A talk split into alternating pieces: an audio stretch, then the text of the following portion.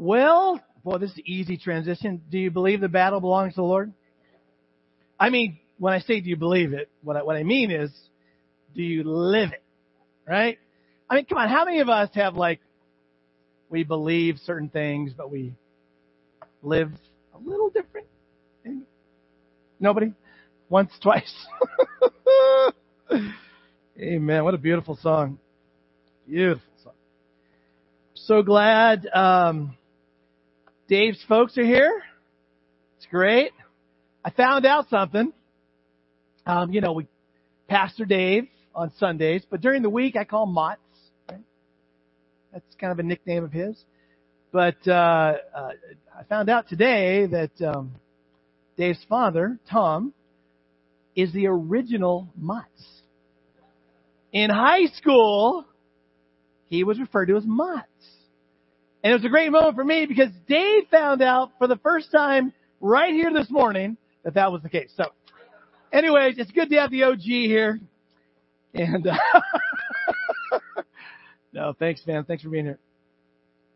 Hey, we are going to continue the series going through Jonah, and we're on chapter four. And just, uh, just kind of a reminder uh, that this uh, this series we're calling the pursuit of God, and oftentimes that phrase, the pursuit of God, is um, us pursuing Him, but in Jonah's case, it's God pursuing Jonah. And uh, and we've kind of used this tagline in this series that God pursued Jonah because he wanted to pursue Nineveh.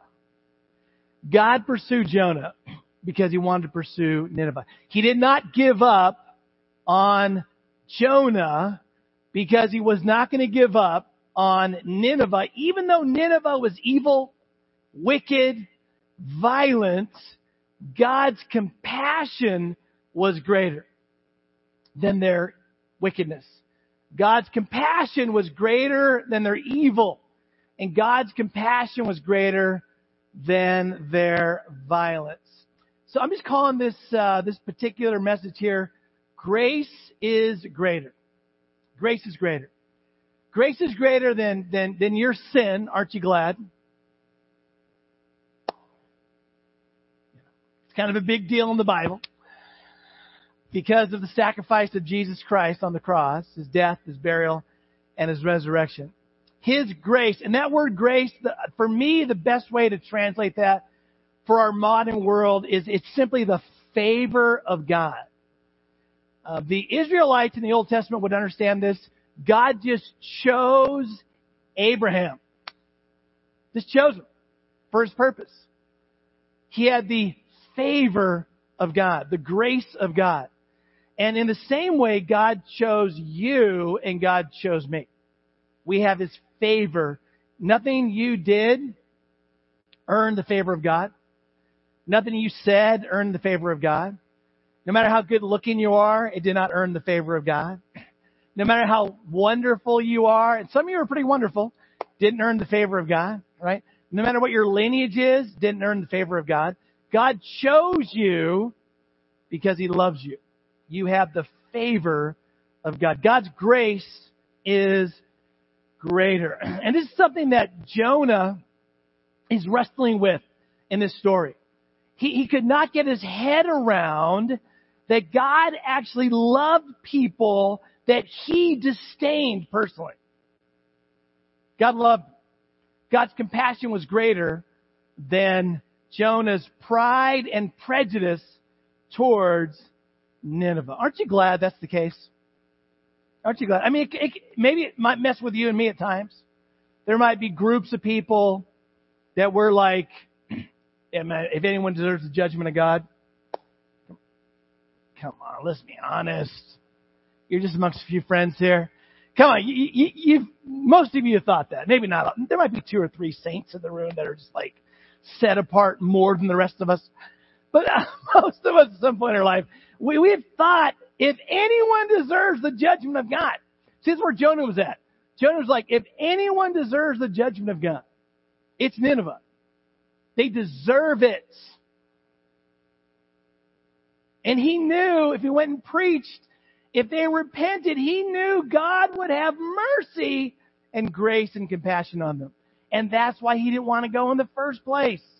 He knew his God. And he did not want God's grace and mercy and love and compassion to be poured out on Nineveh. And that's a very dangerous place to be.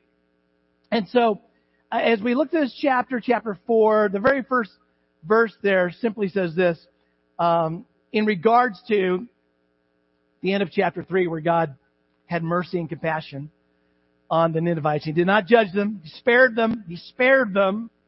He spared Nineveh. Folks, if he can spare Nineveh, he can spare anybody. It was the empire. It was, it was the seat of the empire. And they were evil, they were wicked, they were violent, and God spared them. So uh, the next verse here is uh, chapter one, verse uh, chapter four, verse one. But to Jonah, let's read this together. This is very important. But to Jonah, this seemed very wrong, and he became angry. And there, there, there's a, there's a direct connection here. It's real important. let me just let me just hone in on this for a second. Uh, anytime we look at a decision by God and we are saying, God, you're wrong, right? That's what he's doing here, right? He's calling out God. Man, that's, that is a scary place to be. But anger generally is soon to come when we do that. It's true. It's true. Because where do you go as a Christ follower after you declare God's wrong? There's nowhere to go. There's nowhere to go. And you know you're not going to win. Come on, someone help me out. Come on. You, have nowhere to go. You have nowhere to express. You just get frustrated. This is where Jonah was at. In his eyes, he decided God was wrong. Now, I understand wrestling with God in, uh, in, in life situations. Things happen in life where we say, why God? Why God? Uh, we shake our fist at God. Anybody ever? Come on. Come on. Anybody? No, but no, you're not going to admit it. It's okay. There's a biblical word for that, by the way. It's called lament. It's okay. Even Jesus on the cross quoted Psalm 22, 1. And he, he said, why, Father, Father, why have you what? Why have you, that was lament right? So it's okay to have lament. There's times. But man, once we say God, when we go from why to you're wrong, hope, don't stay there long. It's my humble counsel to you. Don't stay there very long. But in his eyes, he saw it as wrong. And that just led me right away to a scripture in Proverbs 3. You might be familiar with it. Chapter 3 verse 5. Uh, it says, trust in the Lord with all your heart and lean not if you know it, say it. And lean not on your own understanding. Come on, come on. How many of us, you know, maybe not all of us here, but some of us, two or three of us, we, we feel we're the smartest person in any room. Come on. Come on, help me out. Come on. There's a, there's two or three of us. Us. I'll include myself in that. I'll, I'll lead the way in total humility because it's so untrue. Trust in the Lord with all your heart and lean not on your own understanding. In all your ways. Everyone say all. And, and by the way, the, the, the Hebrew word for all in English is all. Okay, let's keep going. So in all your ways, in case you're wondering about a situation you're in right now, in all your ways, acknowledge Him and He will make your path straight. Do not be wise in your own eyes. Fear the Lord and shun evil. Do not be wise in your own eyes. Isaiah, on the outline here, 55, says this, uh, For my thoughts are not your thoughts, God speaking. Neither are my ways your ways, uh, neither are your ways my ways, I'm sorry, declares the Lord. As the heavens are higher than the earth, so are my ways higher than your ways, and my thoughts than your thoughts. Do you believe that today? I mean, this should be low fruit for us to believe. really should. Really should. This, this should be a no-brainer, right? But there are times in life where we think things are unfair, they're not right, uh, they didn't go the way we wanted them to go, or even tragic at times. And we're wrestling with God. Uh, the next verse there in 1 Corinthians says this, Do not deceive yourselves, Apostle Paul speaking. If any of you think you are wise by the standards of this age, you should become fools. And again, uh, if, you, if you're ever wondering, is there any, anyone with humor that likes sarcasm and humor? Love it. Okay, great, great. Woo! Got to be careful where you use it, of course. Uh, but that this, there's sarcasm right here. This is sarcastic. Paul's being very sarcastic.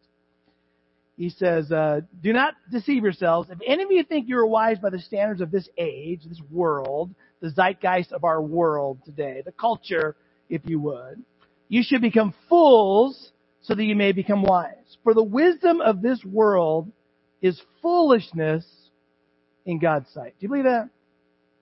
Do you believe that? That's why as Christ followers, we've got to dis- we got to really distinguish culture and gospel. What is culture? What is gospel? And we got to be willing to follow Christ in our world because it's His world, right? Our world is His world. Follow Him in spite of the zeitgeist or the spirit of the world, the spirit of the world. That's why it's so important to, to, to read the Word, to study the Word, to, to digest the Word, to become one with God's Word. Because His Word is the expression of His will or His heart for you and for me. So Jonah is um, stuck on Jonah. He's, stuck on, he's stuck on his worldview. He's stuck on his idea of right and wrong. And it's just not going to go well for him. Uh, verse 2 of chapter 4 of Jonah, we'll continue on here. It says here that um, he prayed to the Lord. This is Jonah praying. Isn't this what I said, Lord, when I was still at home?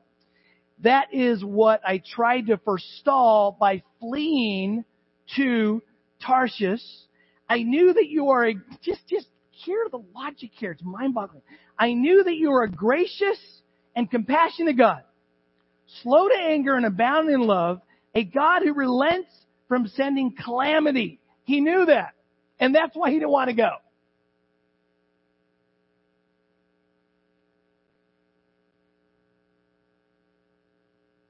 Now, none of us would ever do this in this room. Come on. Help me out. Right? None of us. Only those online. Sorry, online people. I keep picking on you. I just can't say it right here. I got faces here. I got faces here. But this is amazing. He knew who God was, and uh, and because he knew God, he didn't want to go for God. As opposed to, I know God, so I'm going to go for Him in confidence and in boldness, right? With expectation. He had the exact opposite. Verse three. Uh, now, Lord, here's here's wow. Here's his conclusion. Now, Lord, take away my life, for it is better for me to die than to live.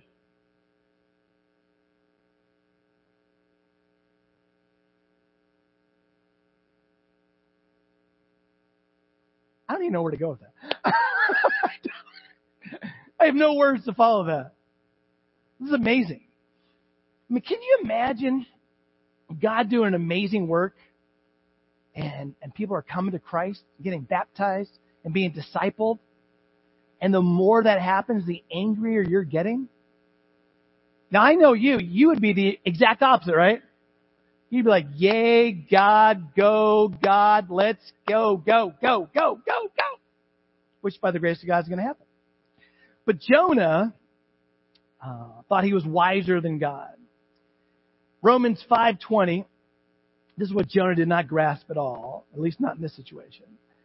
Uh, 5:20, Romans 5:20. Paul is laying out his whole uh, argument for what the gospel is, if you would, building it precept upon precept, line upon line. Romans chapter one through eight. He's already laid out that we're we're all sinners and we all need a savior. We've all fallen short of God's ideal, God's glory, right? All of us, right? We all we all start there. That's where we all start. And uh, and, and then chapter five, he gets to, uh, but where sin increased, grace increased all the more, So if you have a pile of sin, right? God's pile of grace is greater. Isn't that amazing? It's amazing. Took me a while to get a hold of this. I remember when I got a hold of this, it changed my life. And I was a Christian. I was a Christian, didn't quite get this, but when I got a hold of this, it radically changed my life. And, and so the way I translated this was, no matter what I no matter how much I fall short in my walk with God, God's grace is greater and He wants me to get back up and keep going. I remember when I realized I was young, I was still relatively young Christian.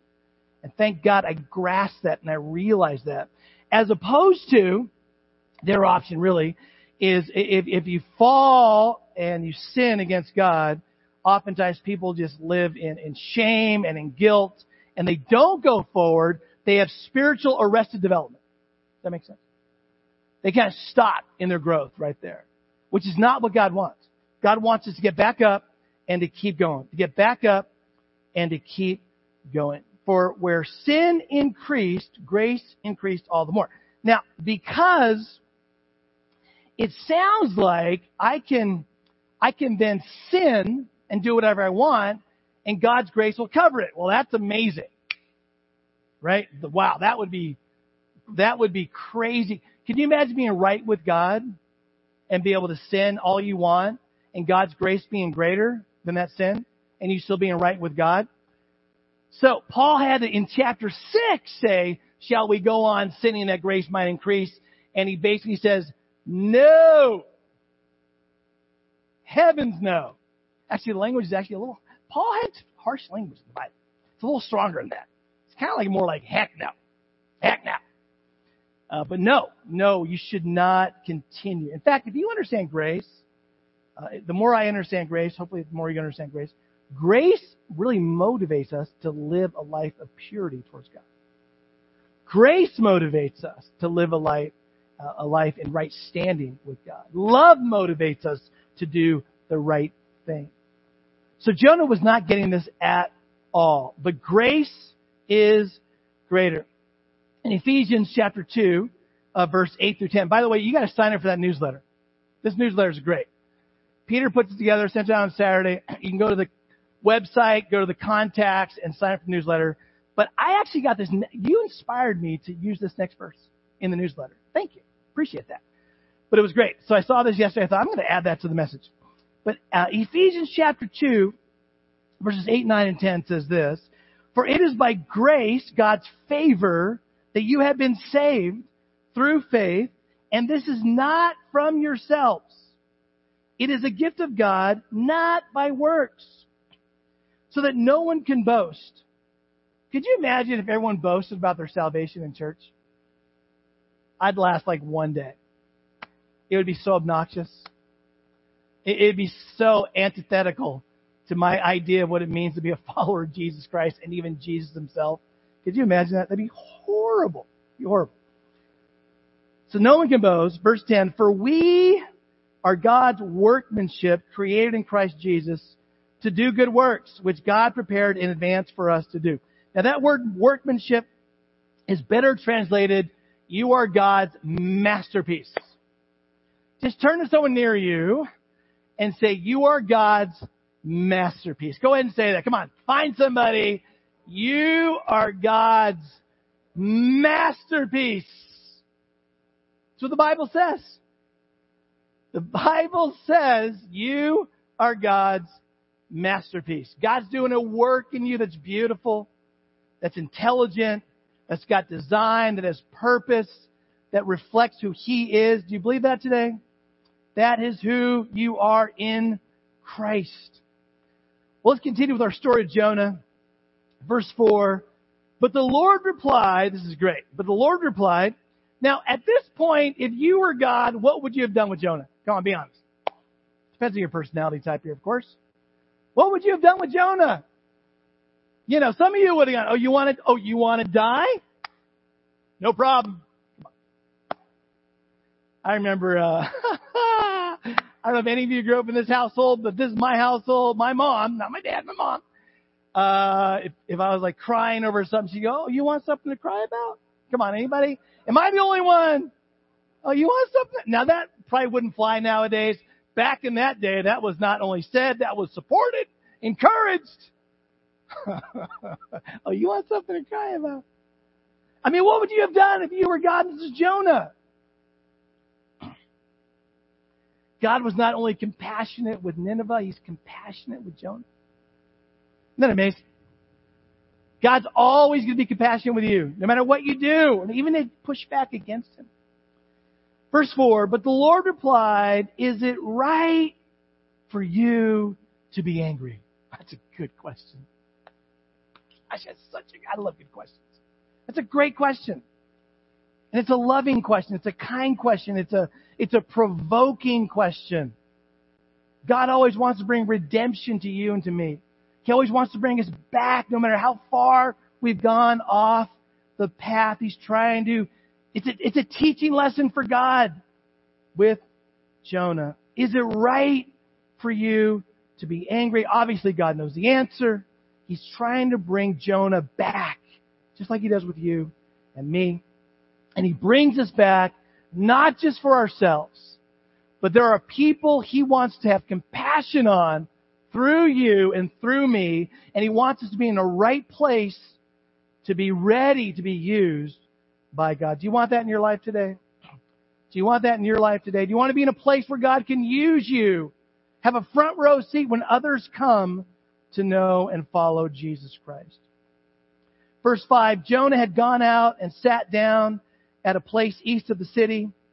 There he made himself a shelter, sat in its shade, and waited to see what would happen to the city. Could you imagine his, his conversation with himself? I envision him going, he's gonna forgive him. He's gonna forgive him. All frustrated and angry and mad, you know. I know it. He's gonna forgive him. He's gonna forgive him. He's just sitting there pouting, disagreeing with God. What a waste of time. Verse 6, then the Lord God provided a leafy plant, this is just amazing, and made it grow up over Jonah to give shade for his head to ease his discomfort. This, this balm of oil, so to speak, to calm Jonah, even in the midst of his rebellion. And Jonah was very happy about the plant. But at dawn the next day, God provided a worm. And by the way, the whale should not get the headline for the story. If any animal should get the lead role in this story, it should be the worm. I'm on a mission to replace the whale with the worm, man. I'm on, I'm on a mission. It's probably not going to go very far, but I'm going to have a lot of fun doing it. But at dawn the next day, God provided a worm which chewed the plant so that it withered. When the sun rose, God provided a scorching east wind, and the sun blazed on Jonah's head so that he grew faint. He wanted to die and said, it would be better for me to die than to live a second time. But God said to Jonah, is it right for you to be angry about the plan? And by the way, maybe for you, this might be a uh, kind of a model of how to deal with difficult people. Ask provoking questions to help bring them back, help wake them up a little bit. It is, he said. Not working here. It is, he said. And I'm so angry, I wish I were dead. Third time. I mean, this guy was committed to defeat. Have you ever met this person? They can snatch defeat out of victory. Right? The sun can be shining and they will find the one cloud. Come on, you know that person? They're out there. And this is Jonah in the midst of a great renewal, revival for Nineveh. Verse 10, rewind this down. The band can come on up. Uh, but the Lord said, you have been concerned about this plant, though you did not tend it or make it grow. It sprang up overnight and died overnight. Verse 11. And should I not have concern for the great city of Nineveh? Can we say that together? And should I not have concern for the great city of Nineveh? One more time. And should I not have concern for the great city of Nineveh? This is God's heart towards locations, towards people, towards cities, even evil wicked cities who are far from him. It goes on, in which there are more than 120,000 people who cannot tell their right hand from their left. They're ignorant. They're ignorant. And instead of judging them, God has mercy on them. He would have judged them, but they repented and he had mercy on them. And also many animals. God loved the animals. So here's my question for me, for you this morning. Are we as concerned for the lost as God is? Are we? It's an honest question. Uh, don't, don't judge yourself for that question. Measure yourself for that question. Scale of 1 to 10. You don't need to yell that loud. Scale of 1 to 10. And whatever number you pick, go back at least one. Come on. We always give ourselves the benefit of the doubt. There's going to be more sixes and sevens in this room than any other number. I can almost guarantee it. Do we have a concern for the lost? Do I have a concern for the lost? The way God does. We are, we are His people. We reflect Him. His heart's our heart. Father God, thank you for each person in this room. God, I'm so grateful. So grateful. You've called each one of us here here to Christian Life Center, here to this community, Santa Cruz and Soquel and Cap- Capitola and Aptos, Scotts Valley, Father, this whole county, this county and beyond. God, you have a passion for the lost. God, all I'm asking is our passion is equal to yours. Give us that, I pray. In Jesus' name, amen. Amen.